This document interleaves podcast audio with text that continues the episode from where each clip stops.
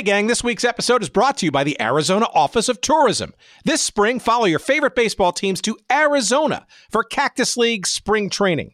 Amazing weather and landscapes, exciting outdoor adventure, incredible food.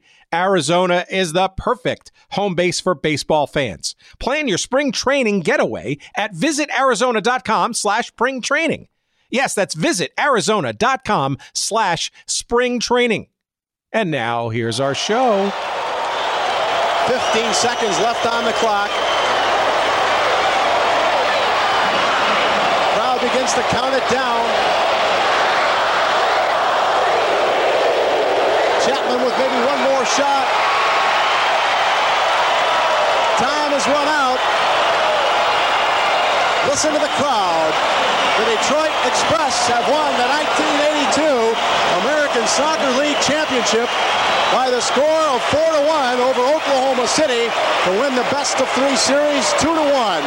Detroit 4 and Oklahoma City 1 behind the scoring of Schnettgecki, Chapman, Watson, and Tinian. A great goaltending by DeLorme.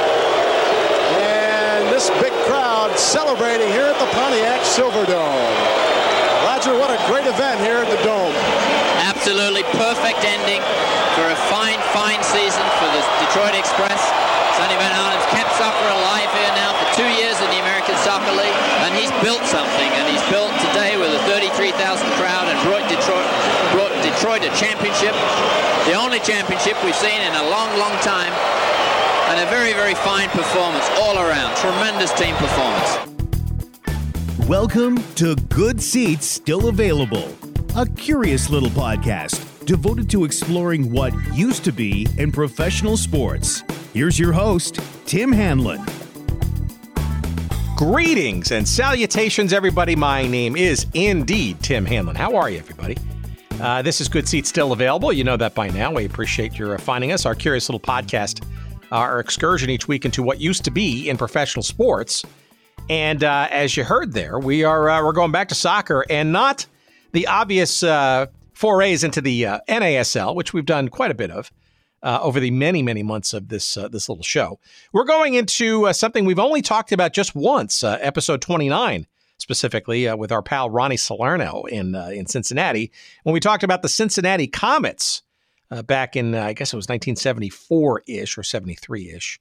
of the old American Soccer League. And you know, it's been a curiosity and, frankly, a number of uh, inquiries over the last number of weeks uh, about uh, questions about teams and people in the American Soccer League, the most perhaps enigmatic of, of soccer history leagues in this country. And we have called upon our resident soccer expert, Steve Holroyd. Uh, this week to kind of allow us to go into perhaps uh, an early survey of this most uh, uh, curious of professional soccer leagues in the United States, the American Soccer League. Yeah, there have been a number of different versions of it. Uh, for you uh, persnickety uh, soccer historians out there, so this is uh, essentially known as the second version of the American Soccer League, but it's the longest lasting and perhaps the most historical, I guess, of all of the quote unquote American soccer leagues. It got its start uh, way back in 1933, and uh, and truly to its name was envisioned to be a top tier uh, professional league, uh, especially amongst uh, baseball team owners. And uh, we've sort of heard and seen some of those those approaches before. However, as things sort of wore on, the war, World War II, and all these other sort of distractions, the American Soccer League, basically in the 40s and 50s and 60s, pretty much sort of uh, languished, uh, uh albeit spirited, uh, in as mostly a, an ethnic uh, league comprised mostly of um, new immigrants to the United States, especially in the East Coast, a little bit of the Midwest, and some very you know amazing and strong teams, and, and there's a whole very very deep and rich history there. I arguably most of the the players that, for example, played on the the team, the U.S. national team in 1950 that upset uh, England uh, during the World Cup, uh, sort of the uh, one of the greatest games ever played in American soccer history.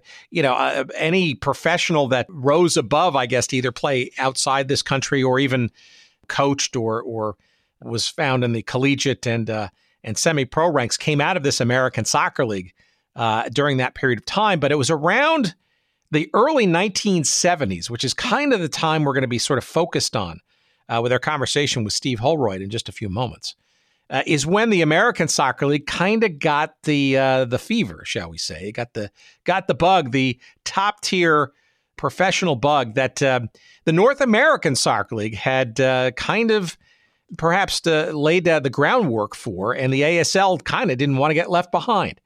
Uh, as we'll get into our conversation with Steve, that uh, kind of all got set in motion in the late 1960s when, as we've talked about on multiple episodes, two, if not even three, groups of uh, of business owners and uh, business uh, sports entrepreneurs got together to kind of take advantage of the 1966 World Cup and NBC's uh, national broadcast of the game uh, in the United States to create once and for all some top tier professional level uh, leagues in the United States. And we all know sort of what happened there in 67. There were two leagues rivaling each other. They sort of merged into 1968 to become the North American Soccer League. And then they uh, quickly uh, crashed and burned and, and, and almost didn't survive 69, 1970. I mean, we were down to like five teams in those NASL lean years. But the American Soccer Leagues, you know, a couple of years after that, 72, 73 or so, as the NASL was regaining its toehold,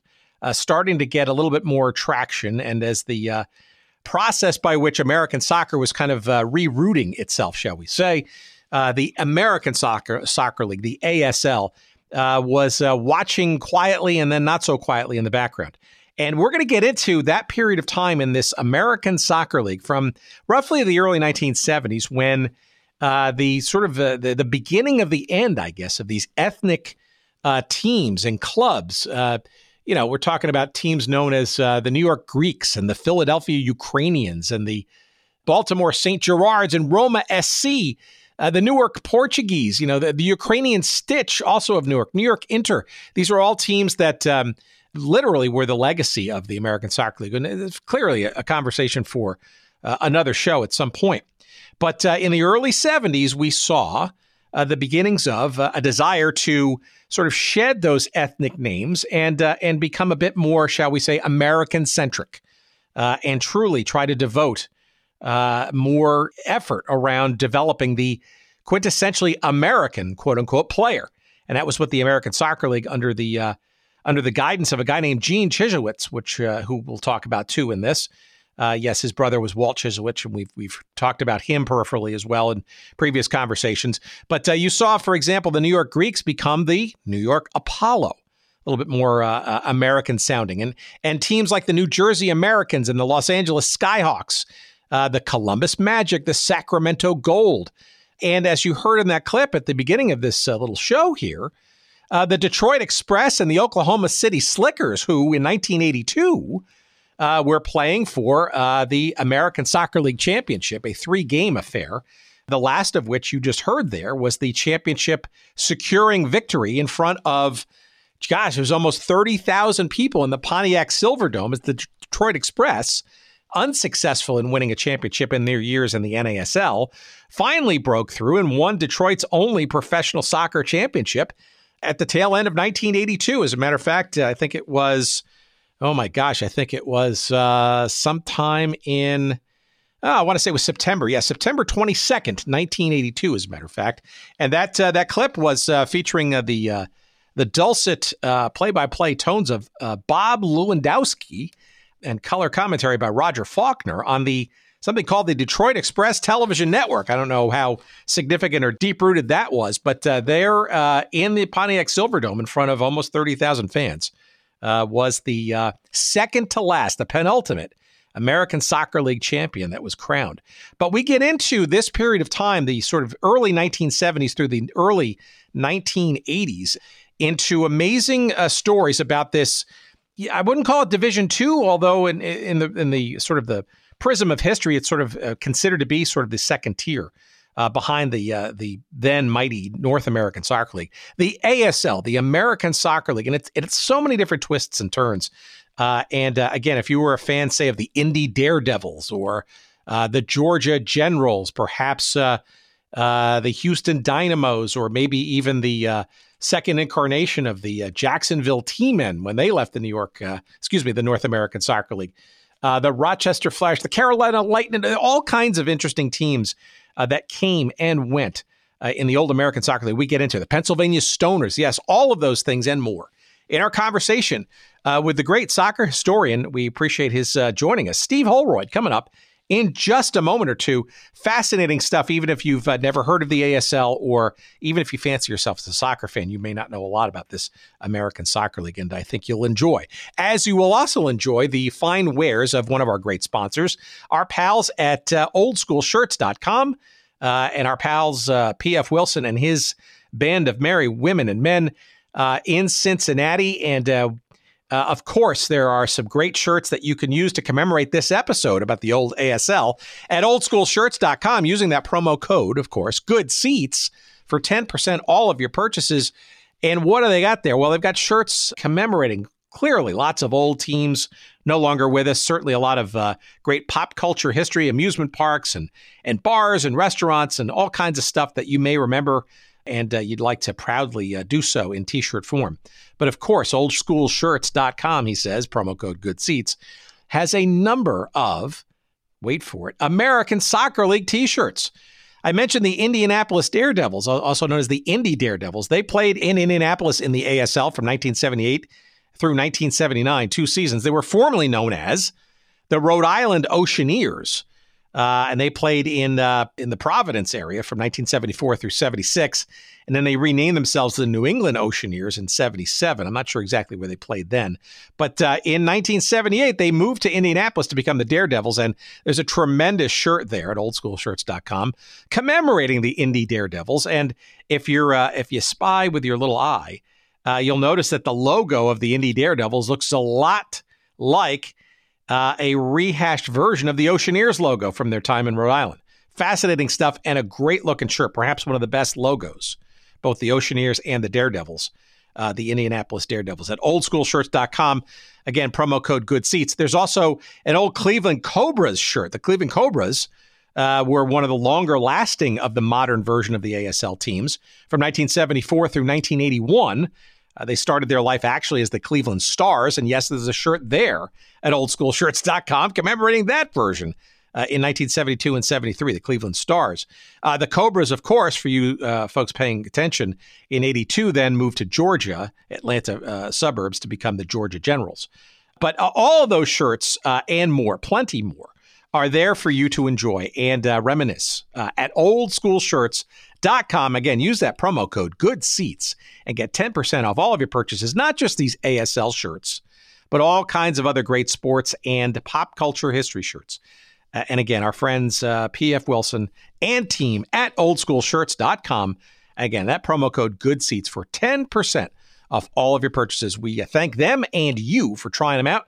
And uh, as they say, you'll be glad you did. All right, let's uh, move on into uh, the fun and very interesting origin stories, I guess, of the late uh, life of the American Soccer. We're going to focus on this uh, this time between the early 70s through their demise in 1983 of the old ASL. Here's our conversation that we had with Steve just a couple of days ago, and uh, please enjoy.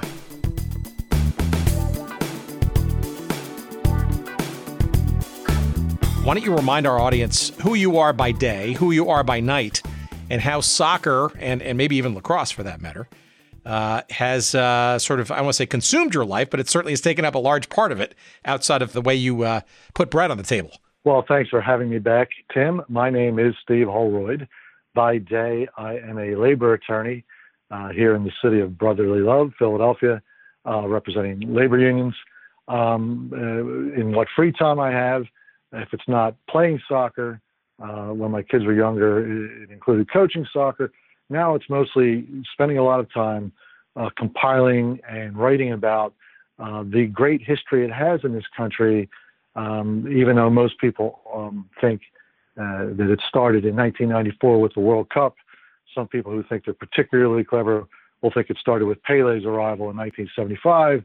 Uh, but in fact, it's got a history, uh, including a professional history, professional history, going back to the 19th century. So um, so that's I spend a lot of time doing that. Uh, lately, I just collect a lot of primary resources, and from there call out tidbits and stuff that I can write about or tweet on Twitter, just to sort of generate interest in the fact that this sport does have a history and it needs to be honored. That said, uh, as a historian, I'd have to say I'm here today to bury the second ASL, not to praise it. Um, and I think we'll, we'll get into some of that in due course. But to go to your point, uh, I, I, think there's a lot of interest in it for two reasons. Uh, one, um, there there's a there's a vehemently anti-MLS contingent on social media that thinks it advances their cause by uh, pretending that uh, professional soccer has always been here in the United States. And I guess in a strict technical sense, it has,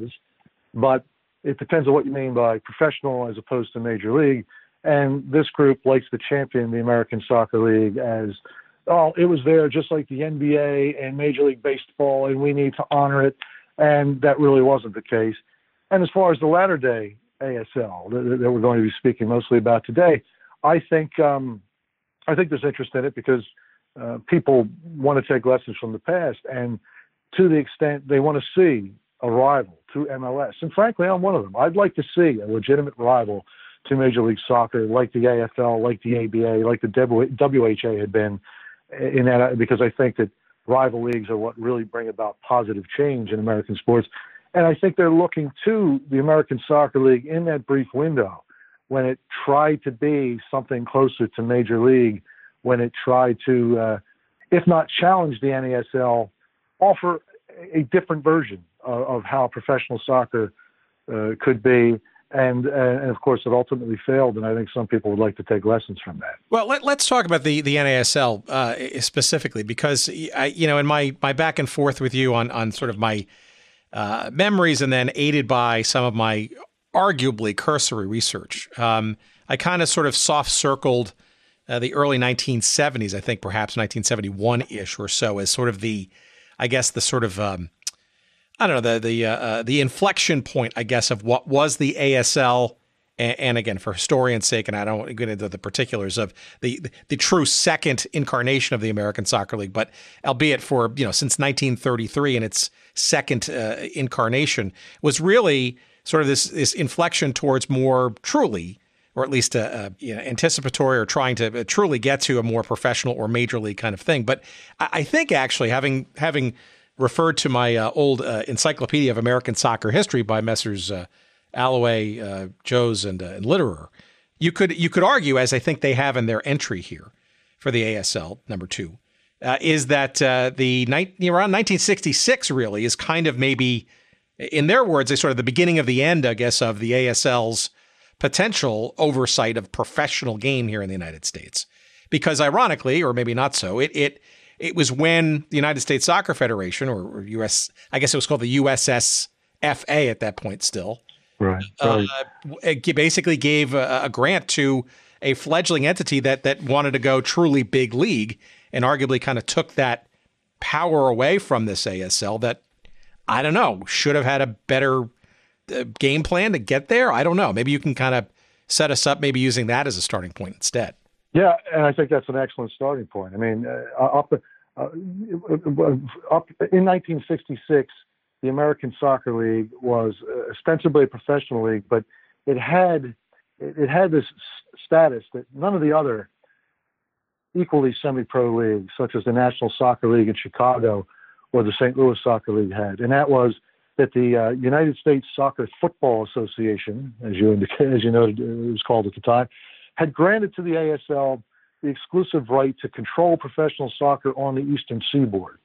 And that itself is a vestige of a compromise from like uh, a, a, second soccer war. Uh, you know, there was everyone, most soccer fans, uh, if they've been paying attention and and, uh, and, and listening to your podcast and, and, and reading the stuff that the Society for American Soccer History puts out, they're aware of the soccer war of 1928-29. It was a death, it was a, it was a body blow to the original ASL and and just did not help the sport. There was actually a second war, much smaller in scope, right around the right around that period between the the end of the a, first ASL and the second ASL, and one of the compromises was uh, the United States Soccer, uh, the United States Football Association at the time, continue to say we are going to we are controlling professional soccer. We're not going to give the ASL the autonomy it's been seeking since you know 1924. You have you still answer to us. However, we will give you ASL exclusive rights to the Eastern Seaboard, and all the ASL really ever did with that was they used that as a, as a method to import foreign teams over to play exhibitions, which were very profitable and, and helped keep the ASL alive. But they didn't really try to do much else with it, except to stop the International Soccer League, Bill Cox's International Soccer League, from continuing because there, for the first time, the ASL felt compelled to uh, to wave its hey, we're the exclusive uh, pro league here, we control this. However, up until uh, as of 1966, the second ASL remained what it had always been uh, it was not a professional soccer league as, as much as it was a loose affiliation of ethnic social clubs. And so when Major League, small n, small l, uh, soccer uh, started to rear its head in late 1966, um, the ASL was not only happy to stay out of the way and wish them luck, because having a national league with big budgets and everything else was really nothing that, again, these little social clubs, ethnic social clubs running the ASL teams had any interest in. Um, but they were also happy to step out of the way uh, and, and, kind of cede their exclusivity status. And yeah, with that, at that moment, the ASL ceased to be relevant. Um, and, and yeah, that's when, or I guess I should say, the ethnic era of the second ASL ceased to be relevant and began a slow death spiral that stopped in 1971 when the um, a, a, truly American American soccer league, if you will, began to take shape. Yeah, so it's interesting. I mean, and maybe this is sort of historical nitpicking, but you, you almost wonder maybe why.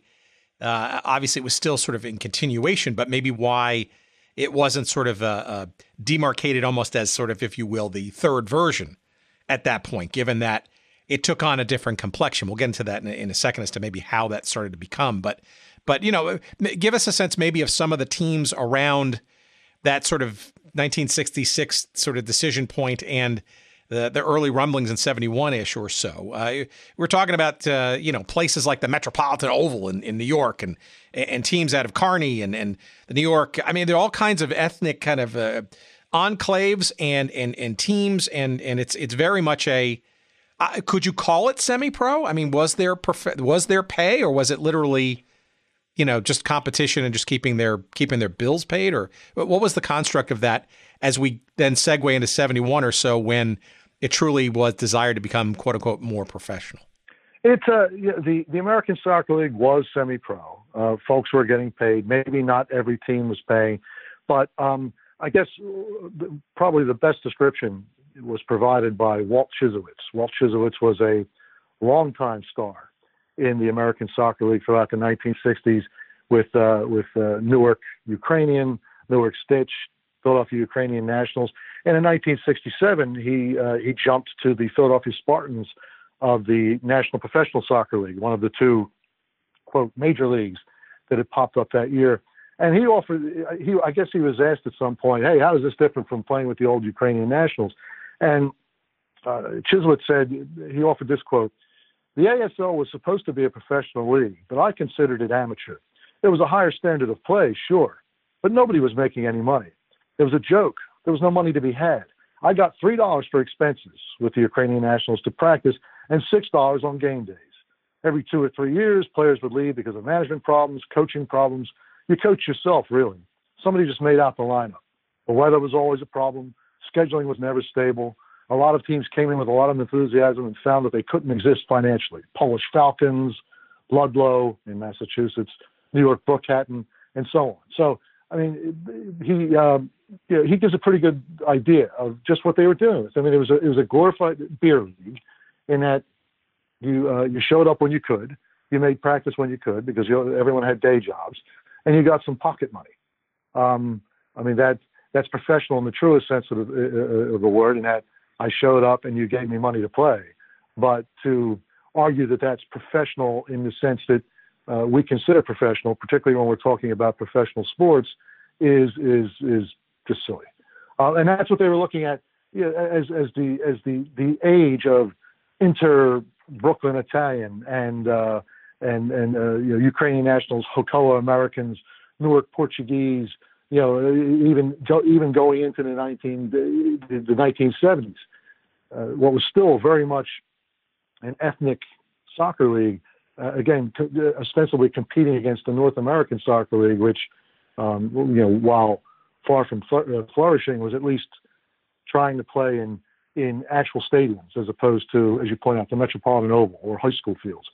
Um, uh, and, and, it, and that had really kind of petered out at the end of the 1970 season to the point where there was really only uh, two teams left uh, the Boston Astros and the, and the Philadelphia Spartans. And, uh, and uh, it ultimately fell on the shoulders of one man to keep it going. And, uh, uh, and, and the, the path he chose to take was finally Americanizing this league and providing a place where American kids could play. All right, before we get into who that person was and that sort of next step, uh, back up for one quick second. And, you know, you mentioned the uh, International Soccer League, the Bill Cox uh, sort of run, uh, I guess, precursor to maybe arguably what is today things like the uh, uh, ICC, you know, the importation literally of full teams and having them sort of play a, an exhibition schedule and even competitively during the summer months. It sounds like that was sort of a, a, an existential threat to the ASL's charter and its uh, a unique position to own, if you will, professionalism on the East Coast at that time. But it's interesting to me. Why did they not maybe use that uh, challenge and having beaten off, I guess, that challenge, so to speak, uh, as the opportunity to maybe kind of do what ultimately came after the 66 World Cup and two or even three, depending on your read of history, groups from the outside that said, we want to go big league with soccer. I mean, it sounds to me naively that, you know, the ASL lost the opportunity and needed the fledgling then NASL, although albeit fle- uh, itself floundering in 1970 ish, to kind of kick him in the butt to realize that there is an opportunity to do that. I, I guess I'm, if that's any any portion of that is correct, why was it so dormant and or you know not ambitious given some of those rumblings and those existential challenges before this? Well, I think it's important to remember that the opportunity that the ASL was protecting when it, it played its card and forced the uh, U.S. FFA, I get the initials mixed up, whatever, the, the U.S. Soccer to, to step on the International Soccer League was not because the American Soccer League was afraid that, oh, someone's going to step on our status as a professional league. It was solely because the ISL was cutting into ASL profits in the world of foreign tours, of bringing those other teams over. Um, the ASL wasn't interested in in the opportunity of being a major league uh, because again, and I, and I, don't want to overstate the point because it's particularly given the tenor uh, of the times on, on, the issue of immigration, but um, it, it, really again it, it must be remembered the American Soccer League was really just a group of ethnic social clubs with teams playing for the pride of the motherland.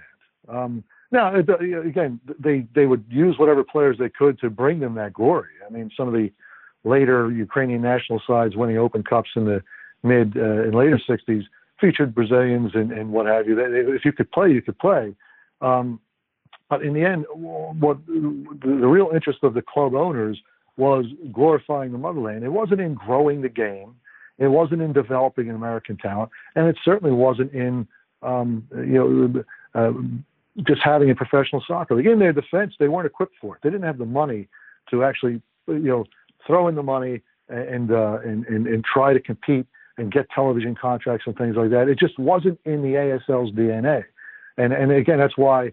Uh, you would think the way they fought the ISL, you'd think they would have fought just as hard against those two or three competing professional groups popping up in late 1966, uh, you know, reminding USF, USSF, hey, you know, here we are. Don't forget us. We're here. You, we we had this exclusive right. No, they, they they stepped out of the way. Historically, they the ASL had done that on several occasions prior. I mean, back in 1946, for instance, um, again, the war is over. The Second World War is over. American servicemen had been exposed to the game of soccer while while fighting in Europe. There's some interest in it, uh, and uh, there was uh, the, the, the, individuals were interested in, in, maybe sort of further professionalizing the game. And there's a group of teams in the Midwest, Chicago and Detroit, who approached the ASL and said, "Hey, we'd like to be a Western division," and the ASL said, "Eh, no thanks, too much travel."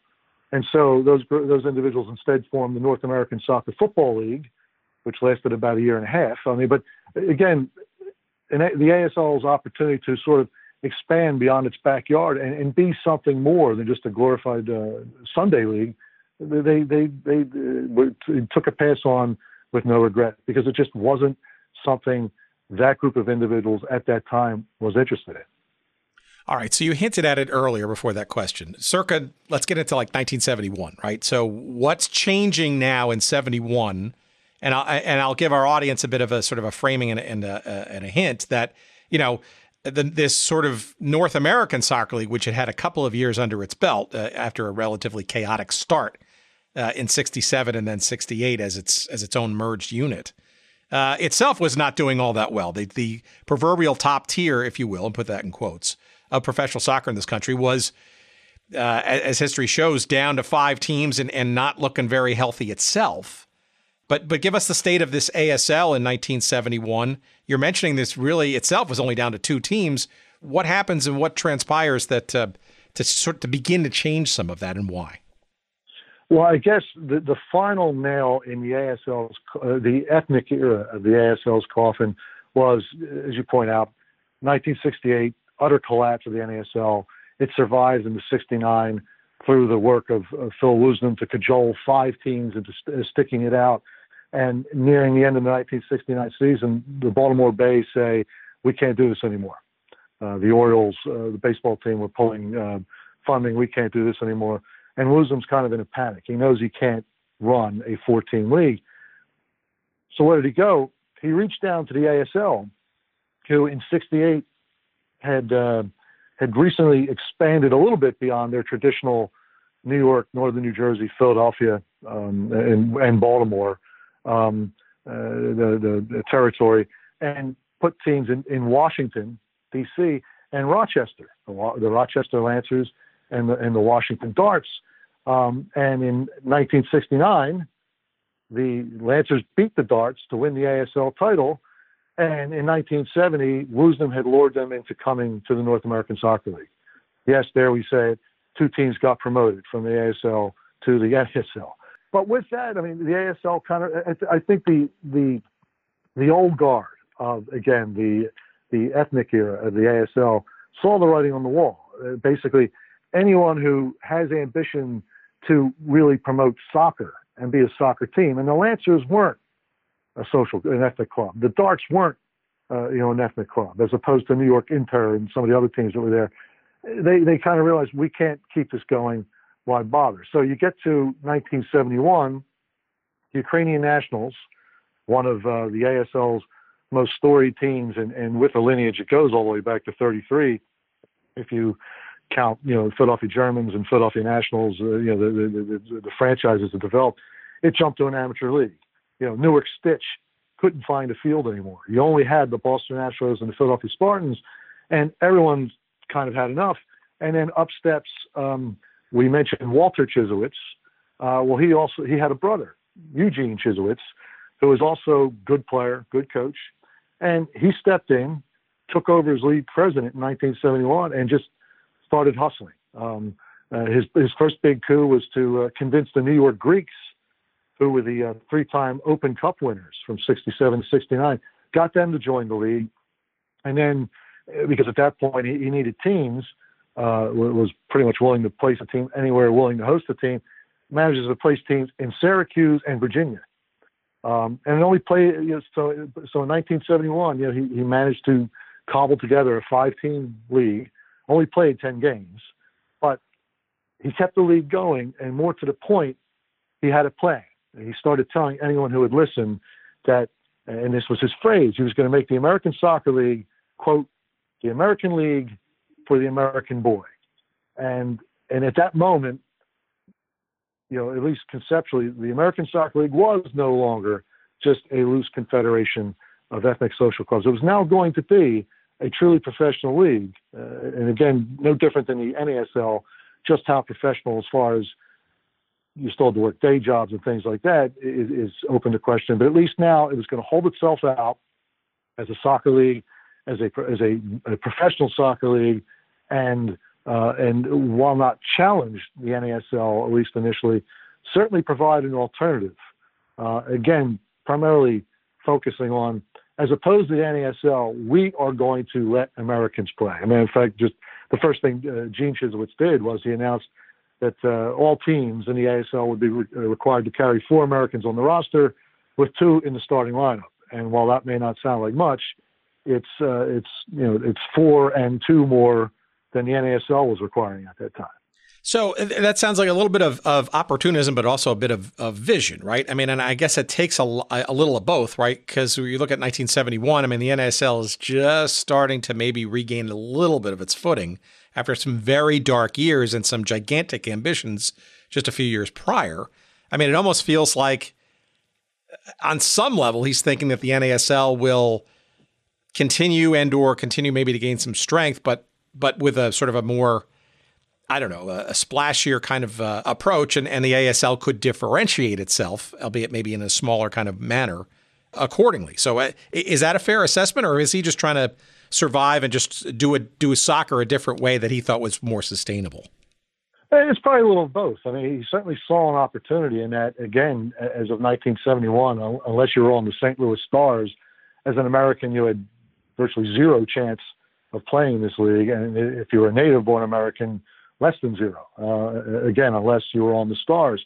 Um, so I, I, think he saw both a, a, business opportunity, again, providing an alternative. Um, you know, sort of like the ABA, we'll give you playground basketball as opposed to the stodgy, you know, um, uh, gym style the NBA was playing. You know, very structured. But it was, uh, but I, I, do think, you know, Gene Chyzowych was a believer in the American player. He wanted to see the game Americanized. So the, the it was a it was both a vision and an opportunity. Um, but it's interesting to point out because, as you know, you know the NASL survived '69, survived '70, and '71 they had the New York Cosmos, uh, which is important not not only because they're back in New York, but because Warner Brothers Communications owns the team. And while they weren't pumping cash into it right away, it, it was a, it was a high profile owner. It certainly helps attract other owners. By '72, you know, meanwhile, the, the ASL, one year after barely surviving itself, in, in keeping with Gene Chyzowych's goal to Americanize the league, the first thing he does is you know, the press called it a merger, but it really wasn't. But he affiliates with New Jersey Schaefer Soccer League, uh, a, a, a, very competitive North Jersey league sponsored by Schaefer Beer. Um, Schaefer Beer, which had one of the great all-time slogans, which you will never hear again, Schaefer is the one beer to have when you're having more than one. Oh, I remember um, it vividly. Of course, yeah, I can I can sing the jingle yeah. for you too, but I, I will not uh, burden yeah, our listeners. A, yeah, can you imagine doing that today? But after after affiliating with with one of the major junior circuits, because again, his goal was to be a developmental league for the American player.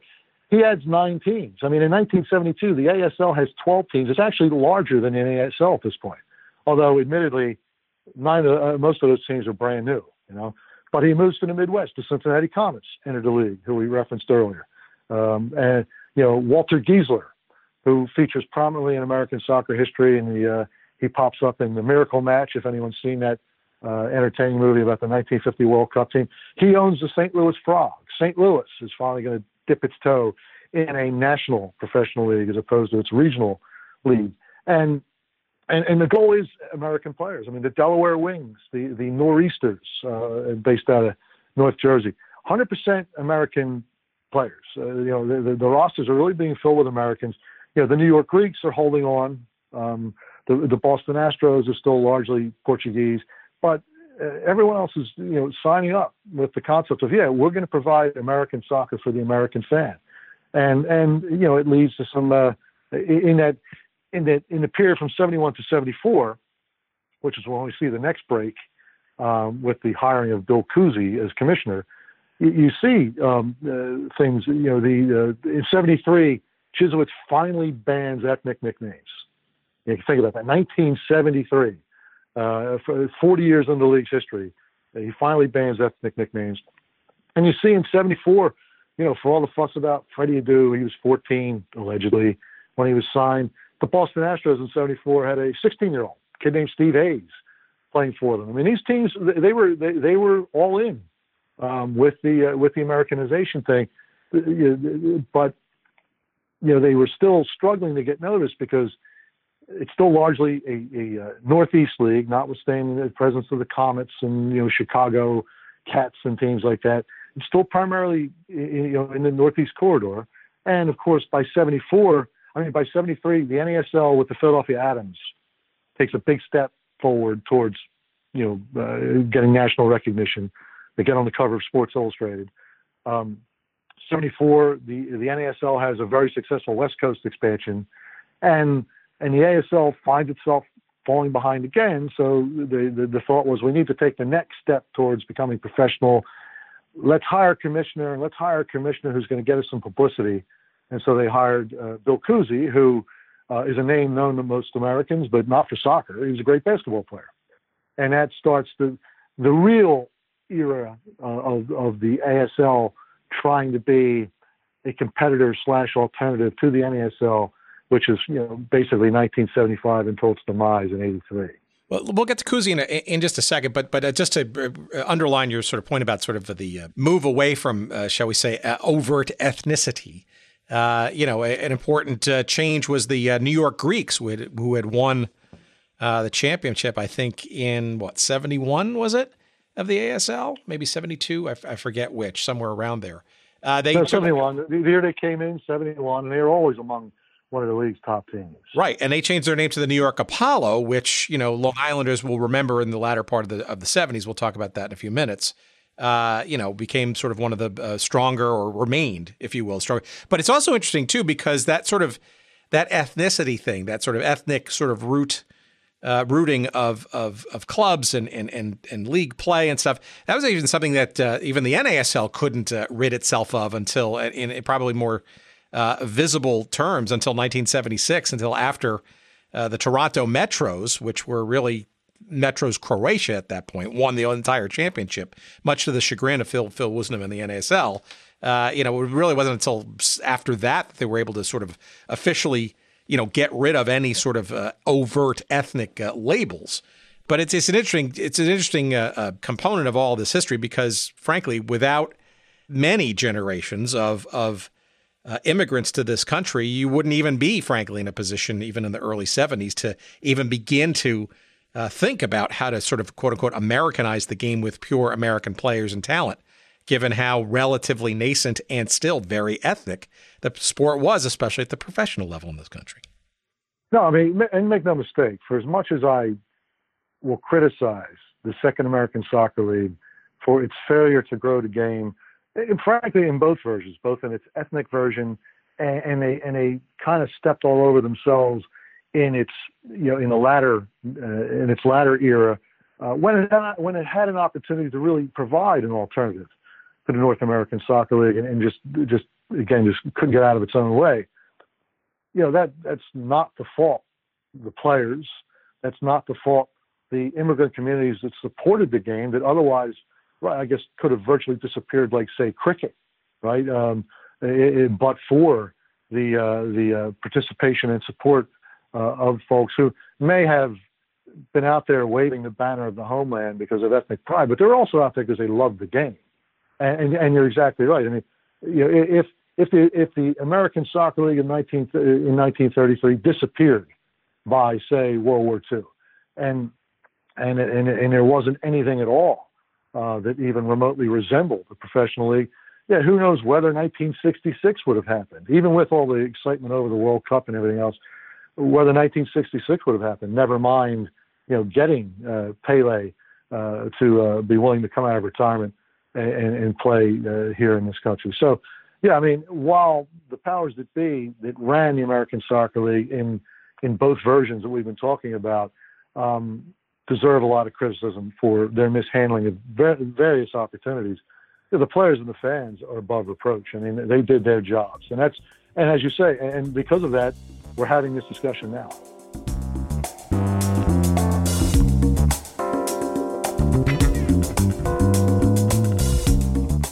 All right, what's this? The Arizona Office of Tourism spring training. Oh my God. Hey, this spring, follow your favorite baseball teams to Arizona for Cactus League spring training. Amazing weather and landscapes, exciting outdoor adventure, incredible food. Arizona. It's the perfect home base for baseball fans. Follow your favorite baseball teams to Arizona for Cactus League spring training. 10 stadiums, 15 Major League Baseball teams, and 75 degree temperatures. Ah, awesome. And all 10 stadiums are in the greater Phoenix area, all within 50 miles of the city. Meet players, get autographs before the games, and just enjoy an old fashioned ballpark experience in beautiful preseason weather down in Arizona. Check out amazing restaurants and bars nearby, including tons of craft breweries like Four Peaks, Angel's Trumpet Ale House, and Goldwater Brewing Company. Enjoy live music from local and national artists, and explore museums featuring everything from native heritage to modern art to musical instruments from around the world and more. Arizona is known for its incredible landscapes too, as well as thrilling outdoor adventures. So hit the road and explore Arizona's urban centers or ghost towns or artsy communities or quirky outposts. You can hike, you can bike, you can take jeep tours, hot air balloon rides, skydiving, jet skiing, or just taking in a good old fashioned sunset. No matter what you love to do, Arizona has you covered. Check out must see destinations from your bucket list like the Grand Canyon, Monument Valley, Horseshoe Bend, and even the great Old West city of Tucson. Bringing the kids along for spring training? Hey, Arizona's a fantastic destination for families too. Family friendly resorts and hotels offer plenty of fun for kids of all ages, from water parks to horseback rides to games and activities. Arizona also has tons of stuff for kids to do and see, like wildlife parks and science museums, aquariums, and even dude ranches. So what are you waiting for? Plan now for your spring training getaway at visitarizona.com slash spring training. That's visitarizona.com slash spring training. Hey, and don't forget, send us a postcard.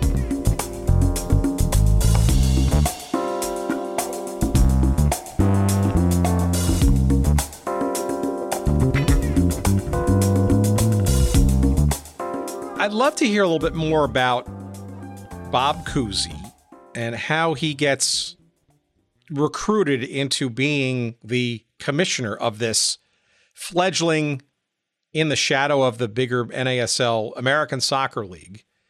And, and I, I, really don't know much of the story. Maybe you know, I, maybe you can help fill in some gaps. And is there any stuff that you know about about sort of like how it crosses his radar? Why the league felt that they needed a big name from another sport to kind of sort of burnish their image a bit more? Like why him versus others? Were there others considered or, or thought about? And and frankly, is this Gene Chyzowych? Chyzowych? Chyzowych? I always get the name. That's tough for me.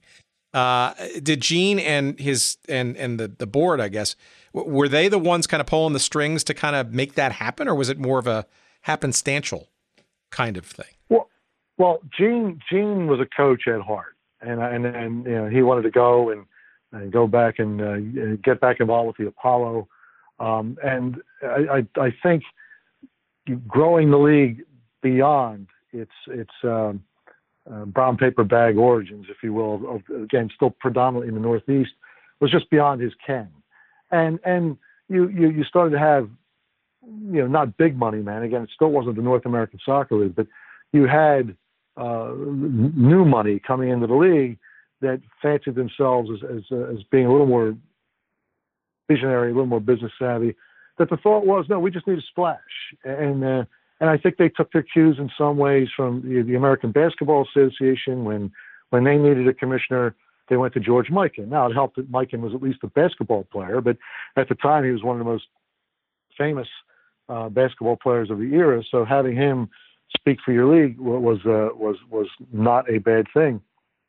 And you know just how Cousy came to be the man is kind of lost to history because again one of the other problems with the American Soccer League is that even in soccer media at the time, which was predominantly Soccer America, a weekly uh, newspaper, um, didn't spend a whole lot of time covering the ASL.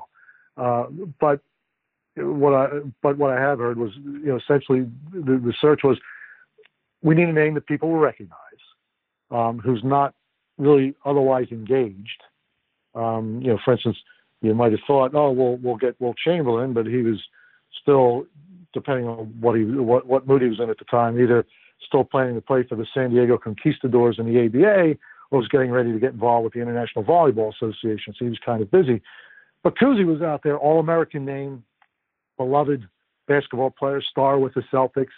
And um, if memory serves, just someone in the ASL group happened to know him, happened to approach him.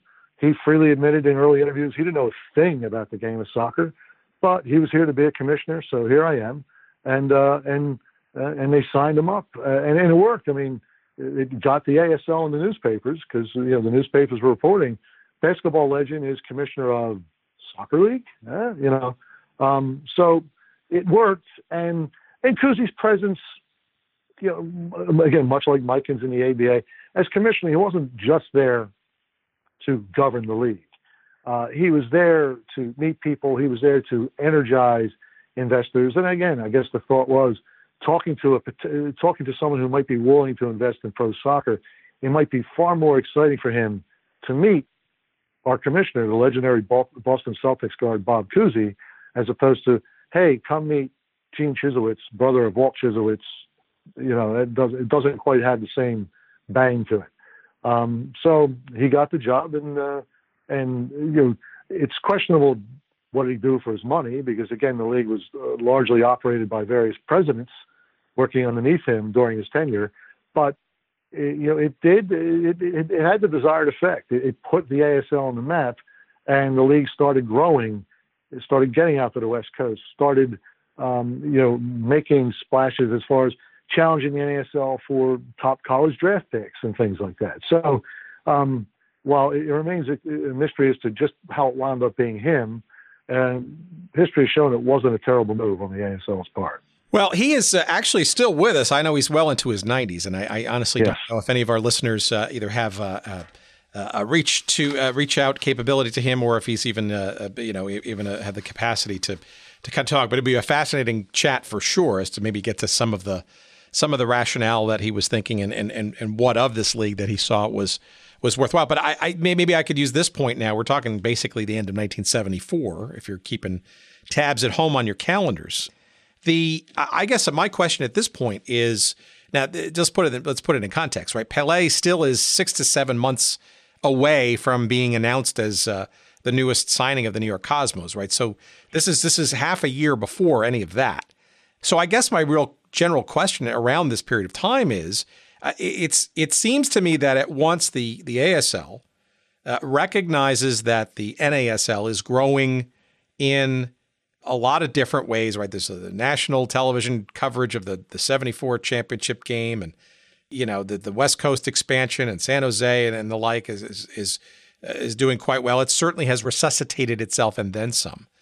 But yet I also see, sort of see uh, that they're probably looking at it as a somewhat of a threat, right? Because they're starting to feel that they can be professional on themselves, albeit in a sort of more differentiated, sort of American kind of path. I guess here's the question uh, Does the ASL at this point, prior to and then just after Cousy's arrival, are they looking at themselves as a true challenger to this now somewhat more stable NASL, or are they kind of just betting that the NASL is on its way and we are going to, I don't know, for lack of a better word, supplement it in our own American centric way, almost like a, dare I say it, second division kind of structure? I think at that point, you have a split in the ranks in the ASL. I think you see new owners coming in who want to be a direct challenge. They see they see that there's a future for professional soccer, but they want to get in on the cheap. They don't want to pay NASL uh, expansion fees. Uh, they'd rather be a part of this other league that you know has history, uh, which which is marketable to a point, but nevertheless be full blown challengers. Then you have you know another contingent in the league some of the, the older guard who are content to be professional, you know, continue to follow the Chyzowych goal of Amer- be, you know, Americanizing and, and being a little more professional, but going with the rising tide approach. You know, as, as you indicate, we'll be a we'll be a we'll be a minor league, we'll be AAA, and in fact, you know, as the tide rises, maybe we'll we'll wind up merging, uh, but like in a passive sense, and that split um, was was a cause for again, I, I keep mentioning missed opportunities by the American Soccer League. You know, Pele, as we all know, signed here in June of '75. What's not as fondly remembered is that in February of 75, George Best uh, of Manchester United fame had committed to signing with the New York Cosmos and then just disappeared, just stopped returning uh, Clive Toye's calls. And that would have been a splash. But meanwhile, in the American Soccer League, there was a team, uh, 1974, uh, Rhode Island Oceaneers, expansion team, coached by Manny Schellscheidt, who was on the uh, Philadelphia Atoms, the NASL champions the year before, primarily American team. Had a kid named Arnie Mausser playing goal for them. Uh, very good team. But they realized between uh, the, the NASL's Boston team, uh, the Minutemen, and in 75, the NASL was expanding to Hartford with the Bicentennials, that the, the, uh, the, the, the Oceaneers realized they had some stiff competition. So they had the opportunity to make a splash themselves and sign Eusebio, the Black Pearl, the second greatest player in the world uh, by consensus at that point, to Pelé you know, Portuguese star. Uh, be, you know, so his name alone would be quite a coup. Uh, being Portuguese, uh, it would give him a uh, give Rhode Island a real leg up in that er- in that area against Hartford and against Boston because there was a significant uh, Portuguese community in New England, and you know, and, and, they had the opportunity to sign him, but he would have been expensive. I mean, he was he certainly um, what he was seeking was more than what uh, pretty much all ASL players were making. So you know, the, the Oceaneers tried to take a page out of the Winnipeg Jets playbook in the in the World Hockey Association in '72. They said, "Hey, getting Eusebio here will help the entire league. Eusebio's presence here will, will will give us a player that even the NASL doesn't have. It'll it'll bounce the entire league. So you should help us sign this guy." And and, and the other owners were just, "Nah, you know, we're not interested." Some of them have never heard of Eusebio. Others are like, "No, we're not that interested." So an opportunity was missed, and Eusebio wound up signing with the Boston Minutemen in the NASL. So I mean, that's just that's even as the league attempted to grow, it was still I, have used the phrase, you know, tripping over itself. It, it never, ever, up until the end, was ever in a position where everyone was on the same page and pointing in the same direction. And that's and that's a prime example you know that if Eusebio signs at the ASL, at that moment it might have been considered by many as an equal to the NASL and then and then pre Pele maybe uh, merger talks start sooner. I mean, there's a lot of maybes and what ifs, but you know that that would have been a, a huge deal for the American Soccer League at that moment, at a time when the NASL hadn't really signed anyone big yet, and um, and has indeed failed to sign George Best, and and it would have certainly put them on the map. But again, they didn't have the vision. Some, at least uh, enough owners, did not have the vision to appreciate what signing Eusebio would bring to the league, and they let the and they let the moment pass. That's that's that's very interesting, and and not only do you wonder about that, but I also I also I guess I my twin wonder there is is where is somebody like Cousy who you know a big name commissioner to not only generate attention for the league, arguably you know a commissioner such as that should be maybe managing this situation appropriately for the league's benefit. Um, I guess where was the management there for to sort of make that situation not go the way it did? No, you're right. In fact, there was a lot of criticism. I mean, he was only a few months into his tenure at that point, but a lot of people at the time were asking the same question. It's like, wait a minute, we we brought in Cousy to sort of rein us in, and not only attract investors, but kind of rein us in too. Um, but you know, you still had uh, you know, some of the older clubs, you know, while the league, while the league may have been trying to be Americanized, I think among the ownership, you still had a lot of that ethnic social club mentality. And while Cousy would have been, a, it was a big name and got them in the newspapers. Soccer man had no respect for him because again, he he hadn't played the game, he knew nothing about it. So him pounding the table, uh, you know, trying to convince someone to spend their money to make another team better because it'll benefit the league as a whole. You know, uh, you can just imagine the New York Apollo not being interested. Hey, we're winning. We draw reasonably well. Nah, yeah, let them get their own player. So yeah, from the very, I mean, I, I think more to your point. While again, the Cousy hiring did what it was supposed to do as far as publicity.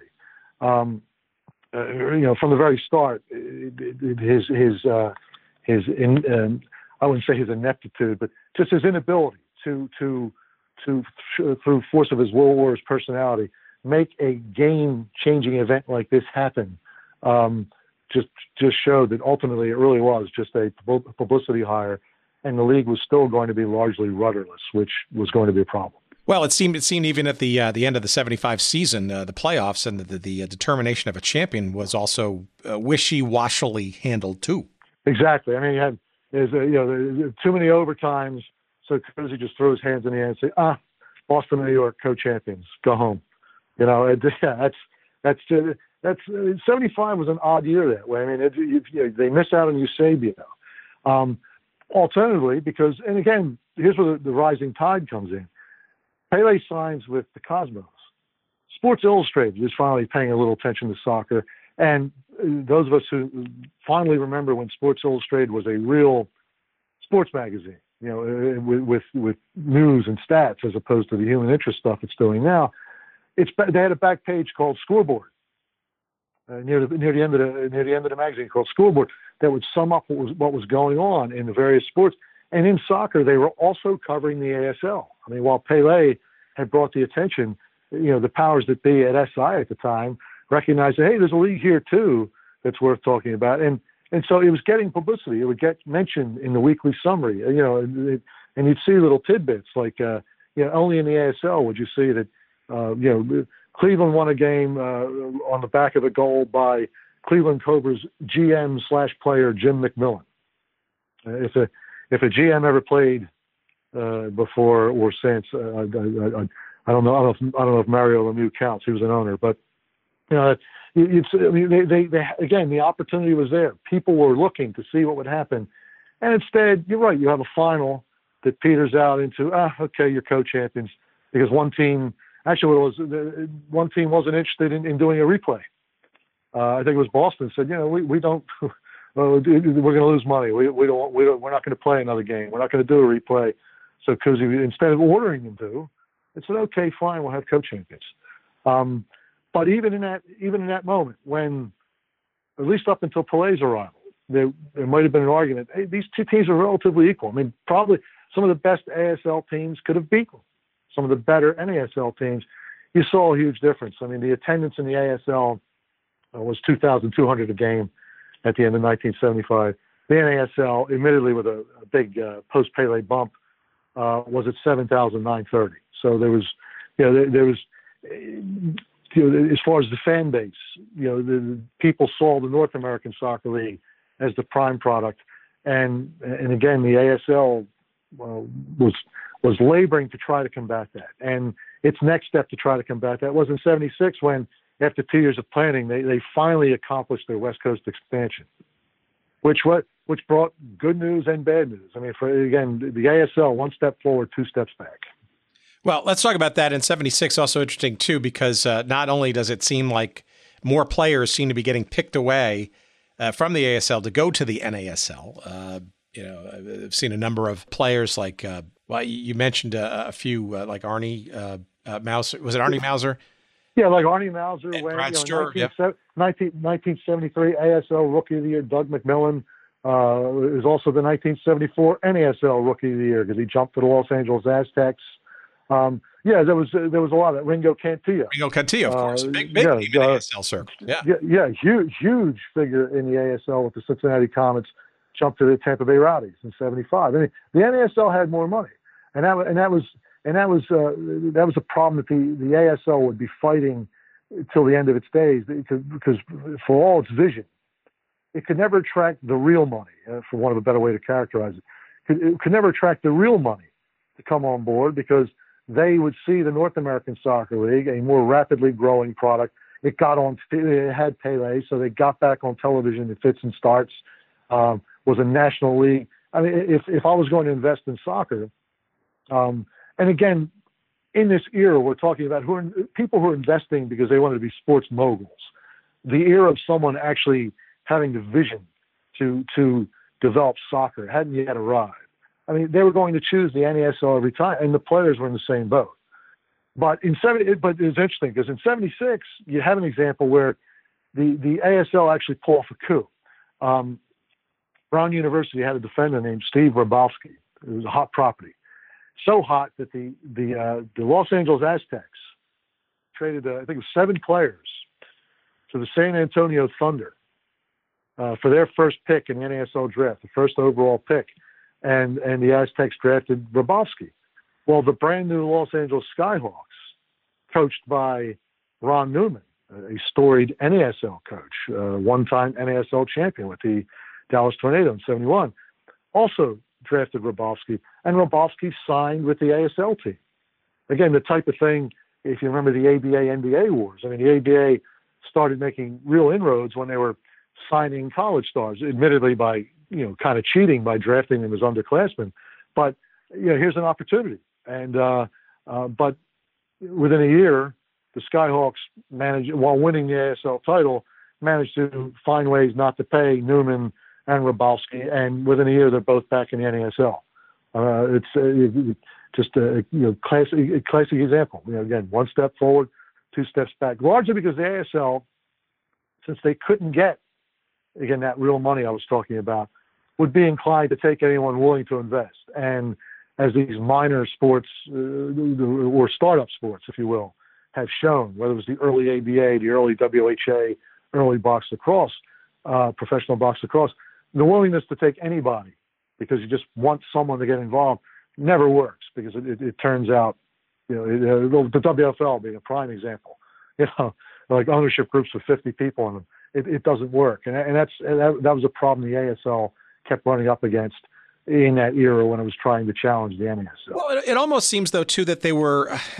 So you that said, right? It also seems like the ASL is, is in its own way trying to, albeit from a differentiated standpoint, align itself or mimic the NASL in some way, shape, or form. Like if we have this, the point system, right? Which you know we, have gone back and forth on on various episodes. I actually tend to think it's actually it was a good thing, right? Where you incentivize not only winning, uh, but also scoring, right, and getting extra points for that stuff. Where so it looks like the ASL kind of created their own sort of almost almost carbon copy of this uh, quote unquote Newman system that that did indeed right. those things. So that almost feels. I was going like to say the Newman system, which is comical because it was basically the NASL, NASL system, except you got five points for a win, not six. You know?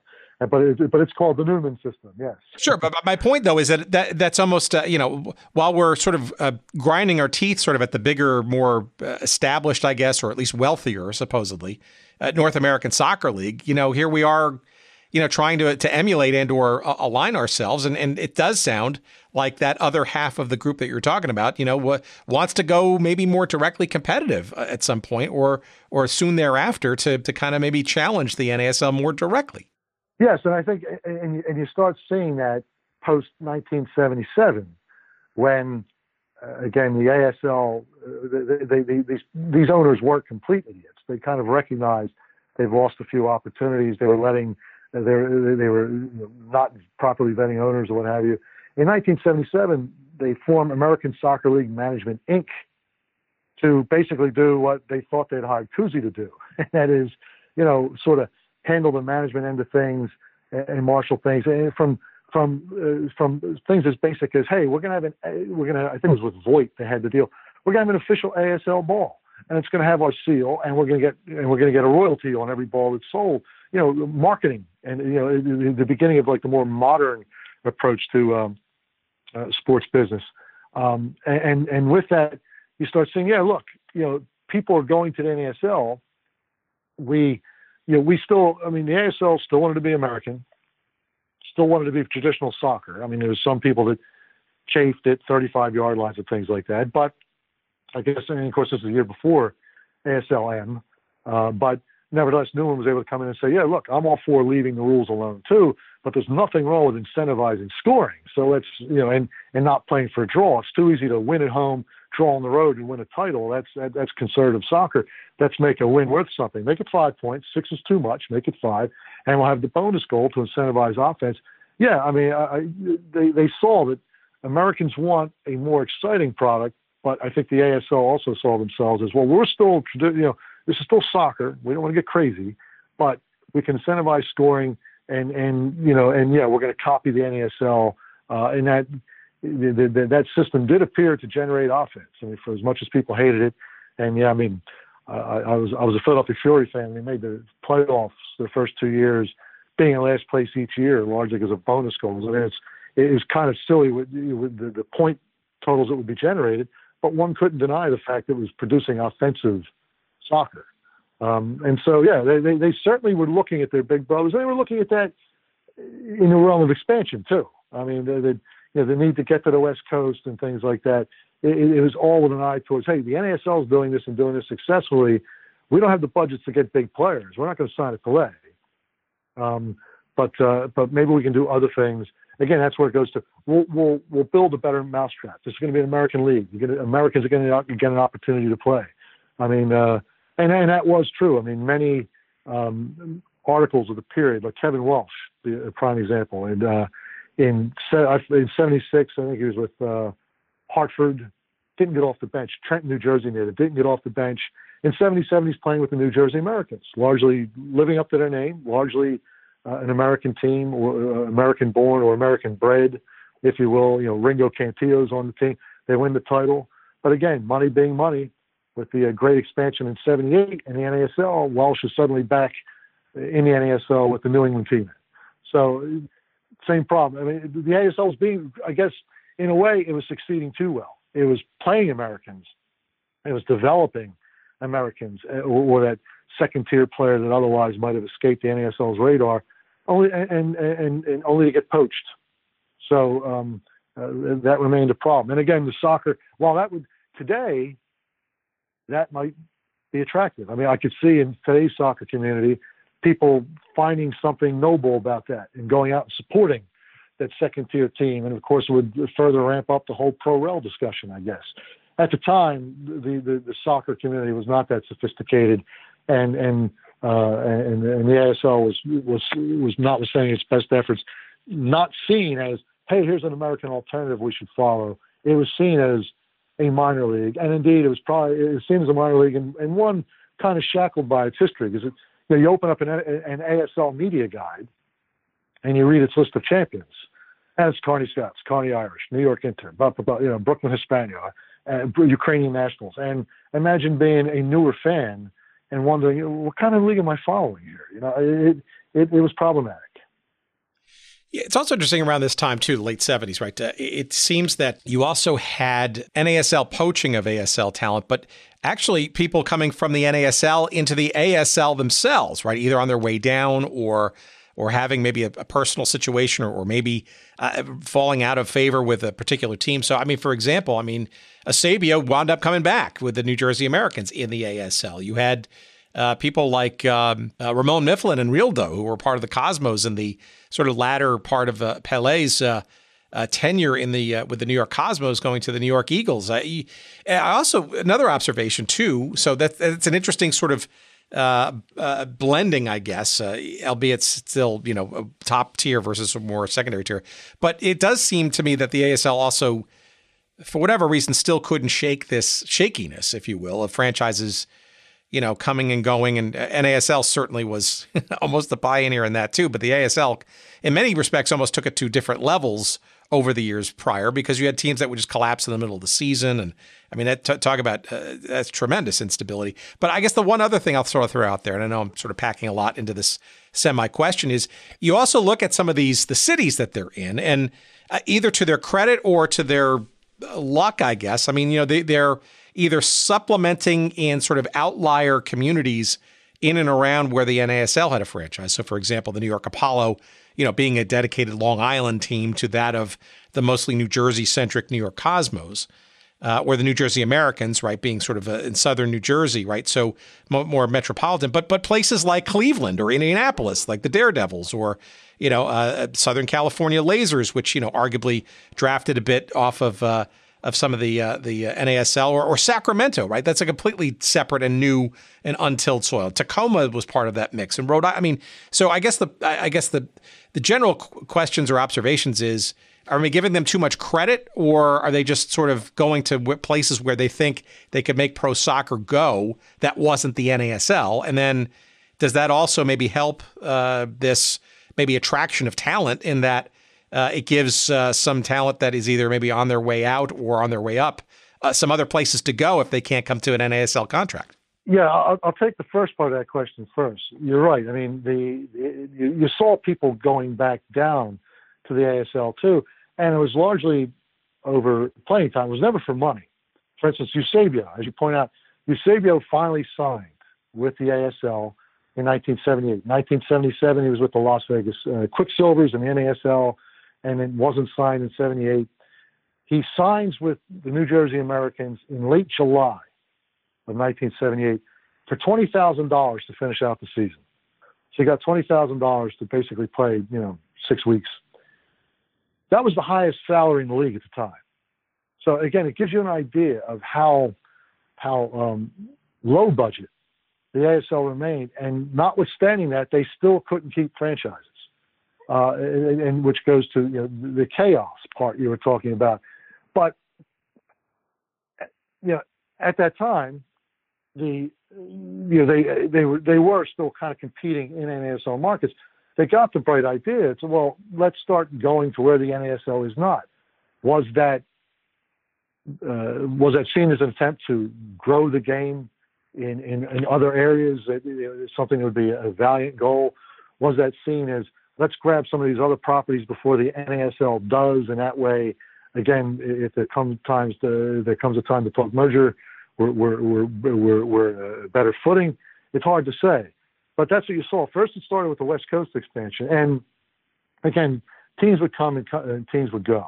Um, but they they also looked beyond the obvious, and, and you saw like 1979, 1980 was both the peak and the the the best and the worst of this latter day American Soccer League in, in one fell swoop. And it starts with 79. In 79, the Pennsylvania Stoners joined the league, based out of Bethlehem, Allentown area, storied area for those who uh, you know love soccer history, you know, the home of the old Bethlehem Steel powerhouse of the 20s. Half a million dollar franchise fee. I mean, ridiculous amount for the ASL. It's huge amount of money. But this was a team that was squarely in line with, with Gene Chyzowych's original goal, even though he was long gone by then, uh, as far as involvement with the league. In that it was seven years in the making. Um, you know, Willie uh, Ehrlich, uh, who was the the mover and shaker behind the team, uh, seven years developing basically an academy, what we would call an academy today. I mean, the Pennsylvania Stoners are today's MLS franchise in 1979. They entered the league in 79. 1980, the year starts in chaos. Cousy resigns.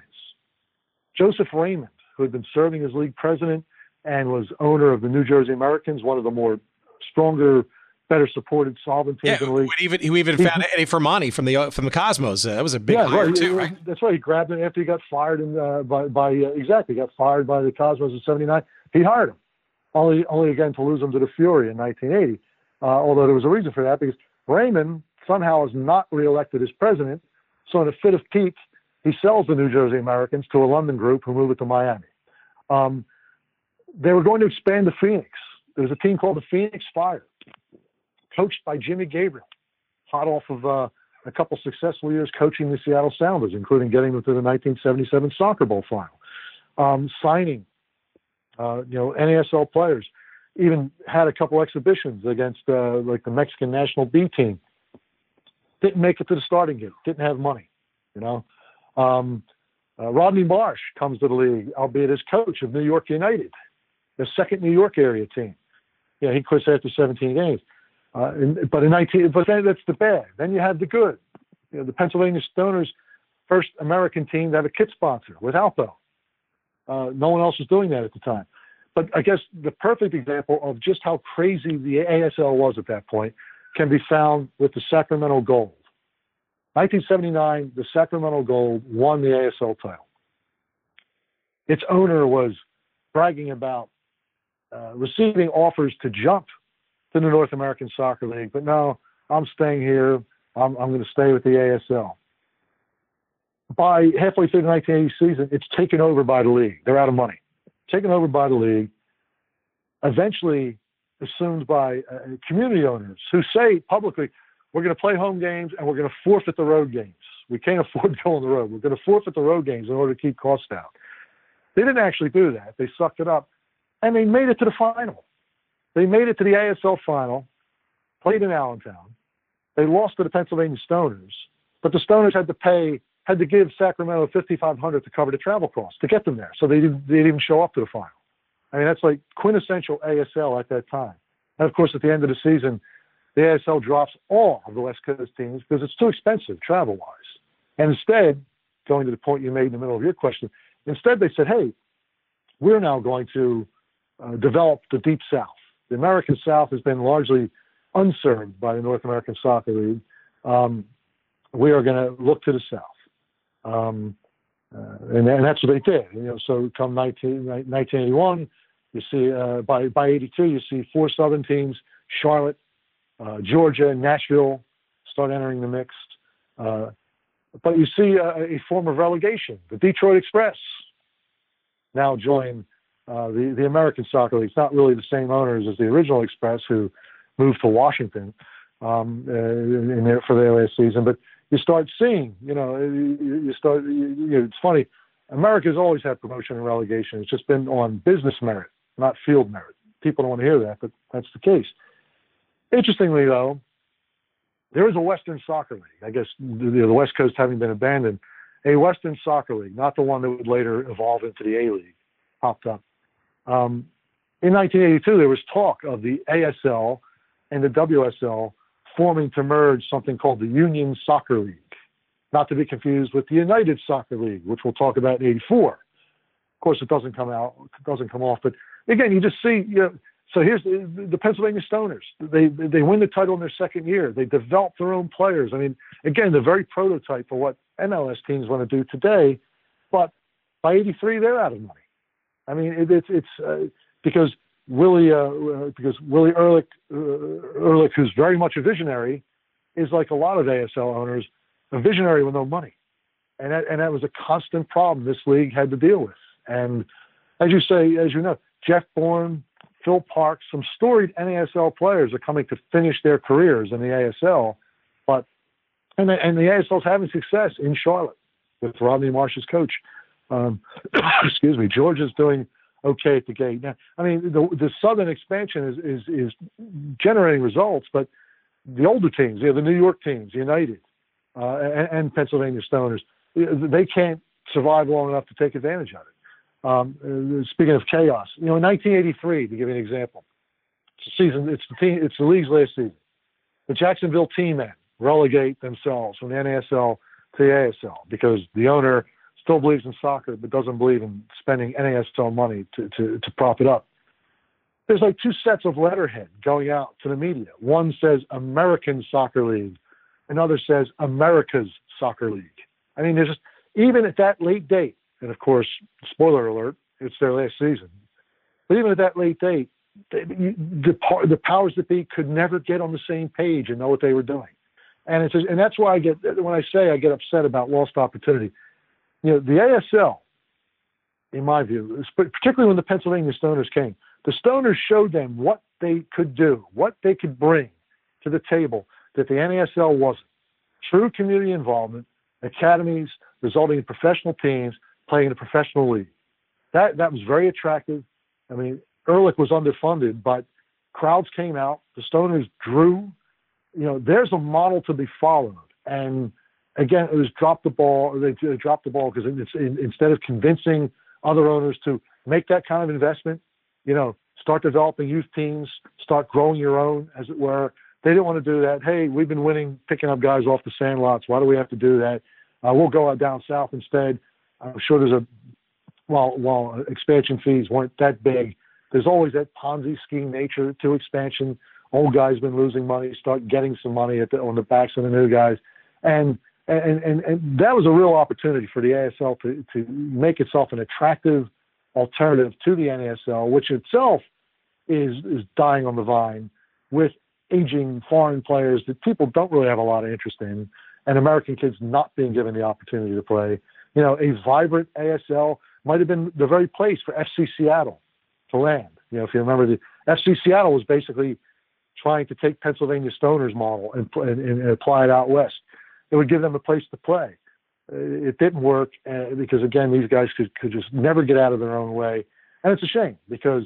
Um, and, and while we're going to talk about the, the United uh, United Soccer League in a second, which tried to do what I'm talking about now, Um, if the ASL managed to pull that off, maybe we wouldn't have had, you know, the the uh, 11 year gap between major major league soccer uh, in this country, um, uh, which uh, which again, while we can sort of not worry so much about now because MLS is thriving, uh, for those of us who had to live through it, it, it was it was a moribund period period that uh, we would have just been I, I would have been happy to have avoided.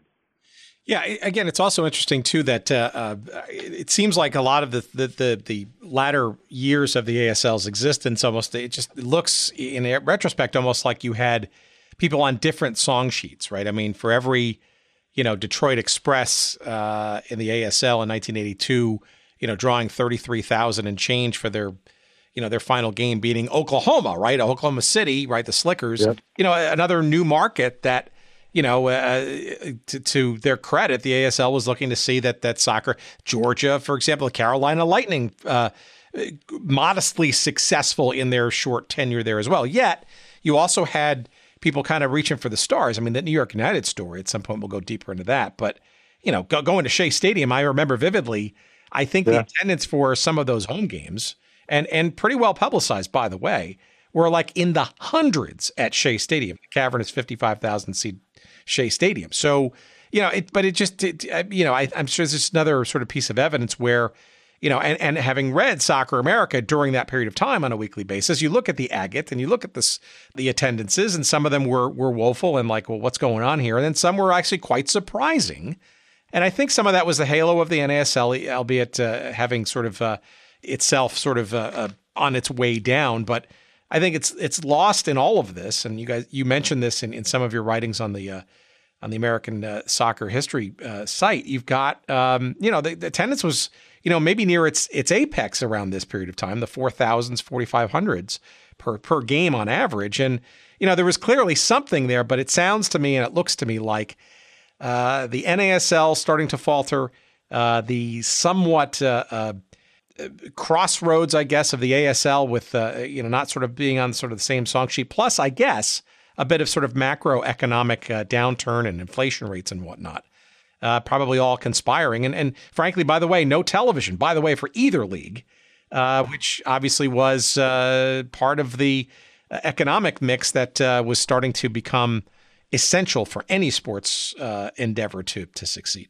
Yeah, the and the economic mix, the, the timing was unfortunate because you know you made reference, and I made reference about, you know, you, you have people not playing off, off, the same music sheet, and by 1984, um, you know, the Carolinas and the Oklahoma Cities uh, and the Rochester Flash, uh, the, the Rochester, they, they, you had these ASL teams bolting. It's like you know, we we we have a vision, you don't. We're going to do our own thing we're going to do this American League for the American player with strict budgets, uh, you know, uh, with strict limits on the number of foreigners who can be on the team uh, at, any given time.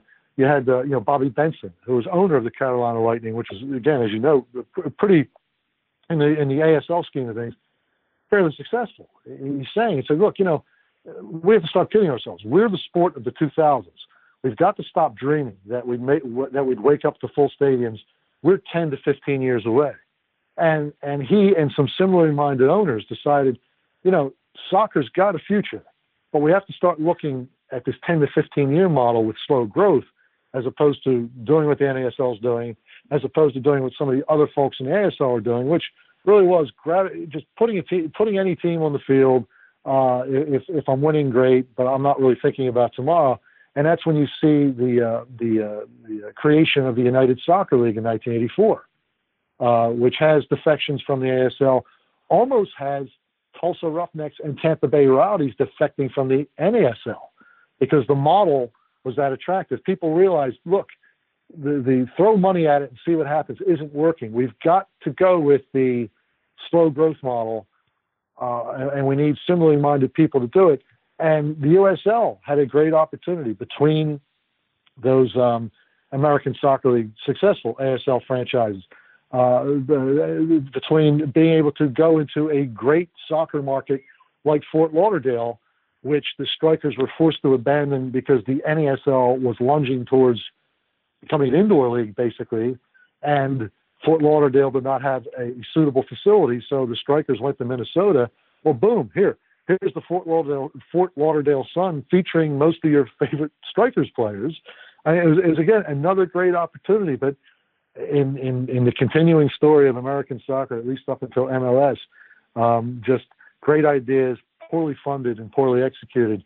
You know, the USL has gone, uh, you know, uh, about a few weeks into its second season in 1985, and that's and and that's the end.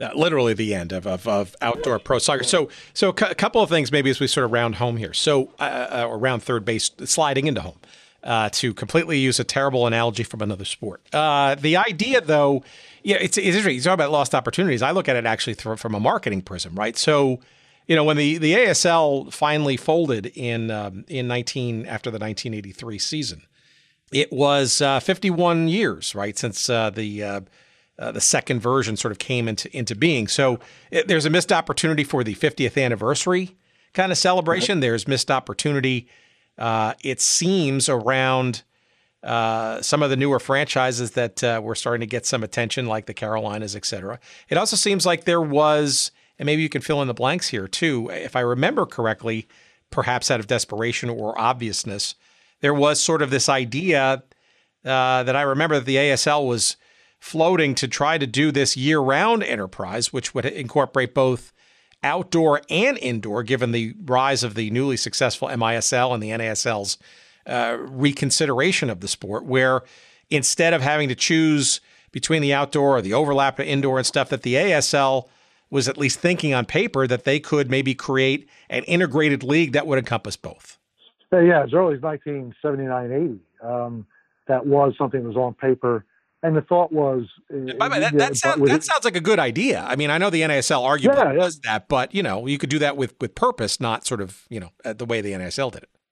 Right. I, mean, I think, the, and the ASL was looking at it both as a way to uh, broaden one's footprint, in that hey, you could see your team year round, but also as a way to perhaps pay the players more uh, because you'd have more revenue opportunities. So maybe I can bump up these salaries and not keep losing my best players to the other league uh, but I'm not taking a bath because I'm paying them a little more, but I'm, I'm also playing two seasons. And indeed, that was also supposed to be part of the USL's model. I mean, it, everyone, you know, the, the, even going back to Phil Luzin, the, the, the thought of the, the, the, the theme of the time was the American player is not good enough because he's not getting enough reps. There's not enough games. You know, the college season is ridiculous. You know, you, you, you play 20 games in like a four week period, you know, three days a week or whatever. That's no good. Um, you know, in England, they're playing kids playing 40 games a year. We need to get more uh, opportunities, and so with outdoor and indoor, the American player is going to get plenty of touches on the ball. So that that was the theme.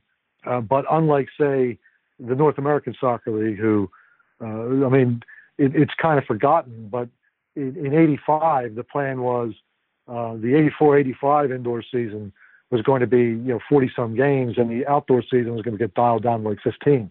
I mean, if, if, the NASL survived, I, I, suspect the outdoor league would have just disappeared. Um, indoor was where the money was at. Indoor was where the crowds were going. Indoor was where the excitement was at.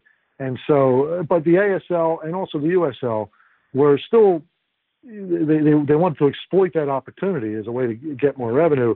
But again, in keeping with this stated goal of, of being the American League for the American player, um, also saw more as a, as a uh, developmental opportunity. In any event, it never happened. I mean, they talked about it since 1980, you know, four or five years went, it never actually came to fruition.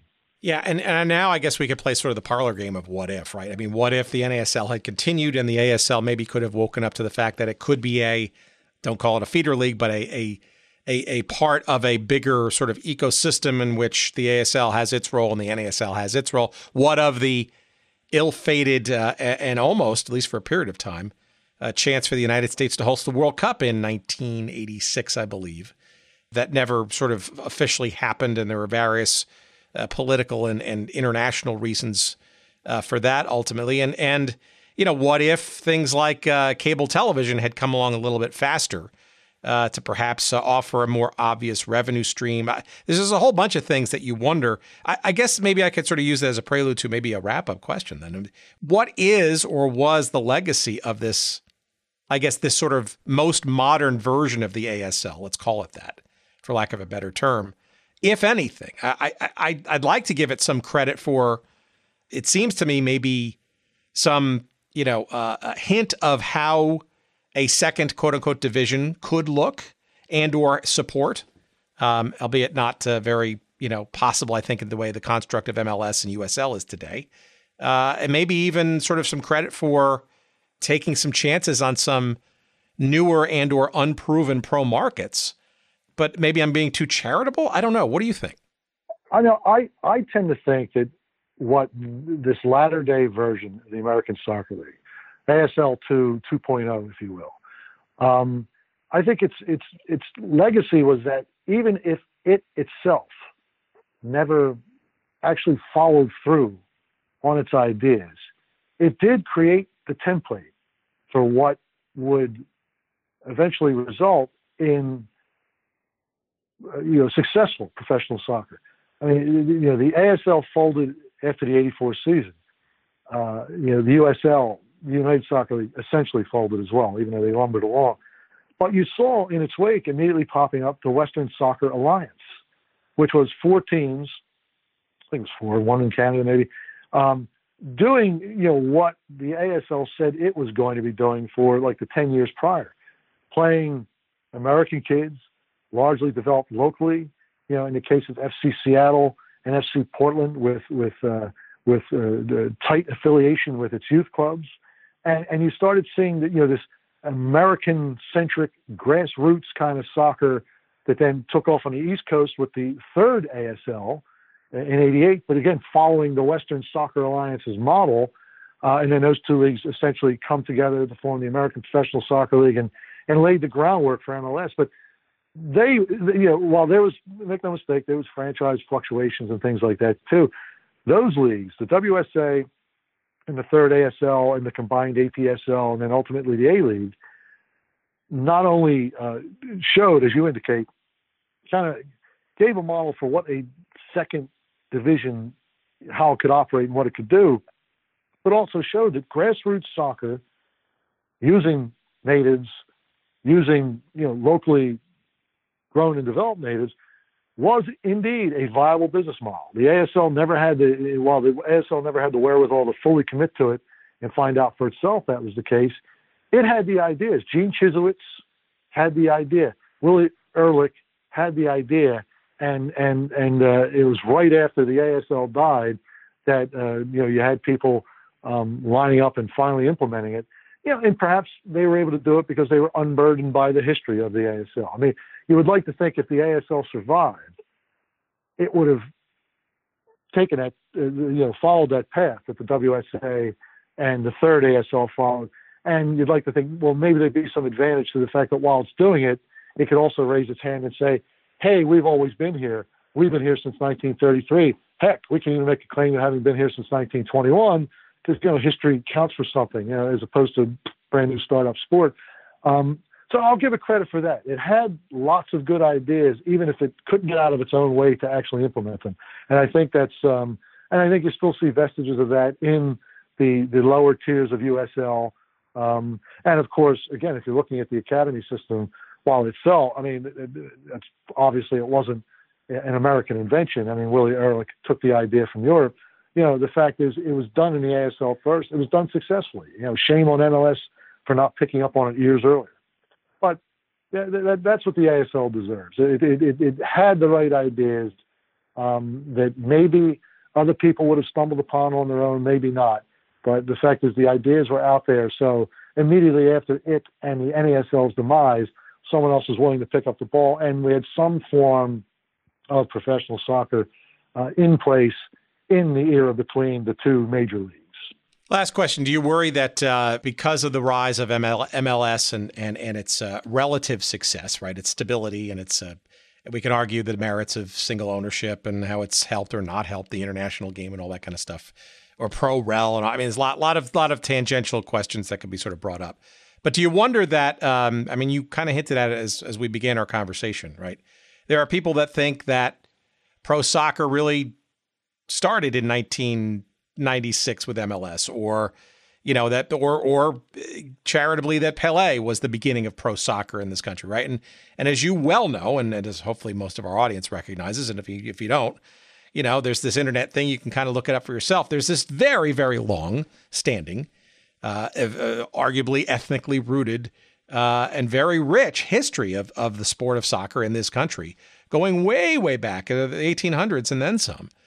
Um, do do you worry that the ASL maybe as it sort of uh, felt its way through to quote unquote capitalized professional second slash semi first tier soccer kind of I don't know uh, frittered away perhaps some of that's history? Or or do you do, do you wonder or do you, do you, you worry about its entire history inclusive of this period of time being swept away or ignored? I, I kind of do actually. It's it's it's a problematic question because you know you want to impress upon people that soccer's always been here. It's not a sport that only popped up because you know the, in the participation trophy era of everyone plays and now we're professionalizing. No, it's always been here, and you like to be able to point to people that it's always been here. The problem is, you know, the the other lingering trope that the anti-soccer community likes to throw out there. Currently, it's oh, it's a girls' game, and of course, the fact that the women win and the men don't uh, doesn't help. But prior to that, it was always oh, it's not a game for Americans; it's a foreign game. And so it's problematic when you want, I mean, when you when you try to champion the second ASL as being a fully professional league, even if you're willing to look past the fact that it really wasn't, but at least it was, you know, professional and and not entirely unsuccessful. I mean, it produced, you know, it had about 12 Open Cup winners in that 1933 to 71 era. I mean, it was, you know, some good soccer was being played. In order to do that, you all you do is highlight the ethnicity, the otherness of soccer that I think certainly MLS, certainly the NASL had worked so hard to get away from. So it's really it's really quite a quandary. You know, you don't want to ignore the ASL. You don't want to ignore the great players. I mean, you know, we, you want to champion the 1950 team that upset England. It could be, it's a great story. Uh, and you can't really do that without pointing out that the guy who scored the goal, Joe Gaetjens, played with Brookhattan and was the leading scorer in the ASL that year the guy who assisted on the goal, Walter Bahr, played with Philadelphia Nationals, who you know won uh, you know won the Open Cup a couple years earlier with a team that was all American, but for uh, one player. Um, yeah, you don't want to forget the great players uh, of that of that 1933 uh, to uh, you know 1966 era. You don't want to forget the Americans, you know, like Joey Fink, the guys who would never get an opportunity in the NASL, uh, American born and bred, who would go to the ASL and and and, and star. Um, uh, you know, they, they, they, ought to be better remembered because they are they are among the great American players of the era that no one talks about because they play in the league no one remembers. So, but it, but again, it cuts both ways. You, you can't you can't. It's like the Washington Redskins conundrum. People want to, you know, you, you want to talk about the Washington NFL team, but you can't get away with always calling it Washington NFL team. You know, I can't talk about how great you know Fabri Salcedo was and just say he played for Brooklyn and not have someone say, wait, Brooklyn Hispano, wasn't it? It, it? It's problematic if you want to shed the the uh, the the ethnic uh, uh, you can if not ethnic origin, certainly saying it as uncharitably as possible, the ethnic anchor that held the sport down from developing uh, in a way that you know the basketball had the chance to develop. Say, uh, you know, uh, in that era when pro sports were starting to uh, to to grow. So it's tough. But the historian in me says, no, you can't forget it because of the players. In the end, you've got to honor the players and remember the players. But it's, it's but it's problematic because in, in some ways you, you shoot yourself in the foot as far as getting the game an even wider acceptance today, I think. Yeah, and I think there's also some asterisks too that could be uh, uh, remembered and, and, maybe maybe easily so in Major League Soccer, right? So as North as um, Charlotte gets their uh, their MLS franchise and in order, right? I mean, there were a couple of years there in the 80s where the Carolina Lightning were were pretty pretty compelling, and maybe even the first season or, or two, or, or, I know it was rumored as as being part of the of the mix. You know, could actually be could be playing some of their games or maybe some of their exhibitions in that uh, that Memorial Stadium there. What of uh, you know the Sacramento uh, Spirits and Gold, maybe F, uh, Sacramento Republic FC or whatever their name is going to be. Uh, could also be remembered too. I mean, there's a lot of little things that that you could actually maybe individually pull back some of that history. Uh, and maybe remember and bring back the ASL, albeit in chunks and in pieces, that could, you know, uh, add some continuity to MLS that you know, in fits and starts has been done with some of the old NASL teams. You know, Columbus Magic. God forbid the the crew could you know do a night that remembers the two years of that franchise and their silver and gold exploits in the Clippers stadium. I, I don't know. Maybe I'm just uh, wishing uh, fancy here, but uh, you know, this, well, there, there, there's a fourth. there is a fourth American Soccer League, um, and it's uh, it's it's it's very low key, uh, but it was doing that. It had the Philadelphia Fury.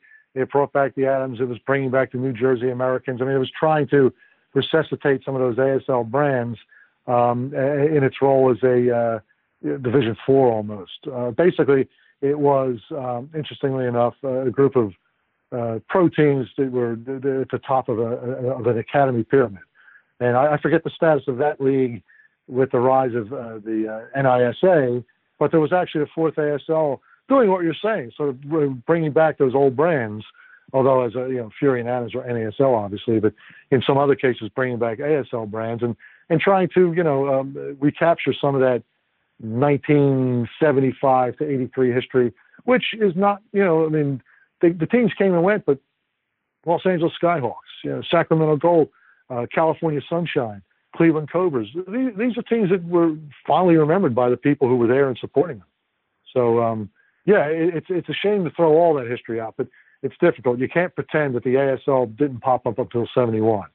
You know, you, can't shed the Newark Portuguese, Ukrainian Sitch type of era because those are names that dot the, the champions list. And uh, so again, it's it's problematic in that American soccer is kind of ashamed of its past, and yet at the same time can't forget the great players that are there because you know many times it was American players playing for these social clubs. So you're kind of stuck.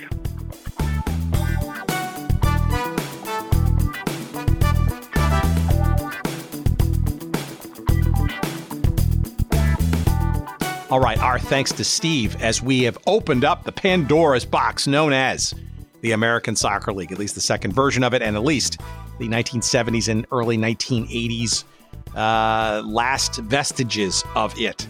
Fascinating stuff, lots more to sort of explore.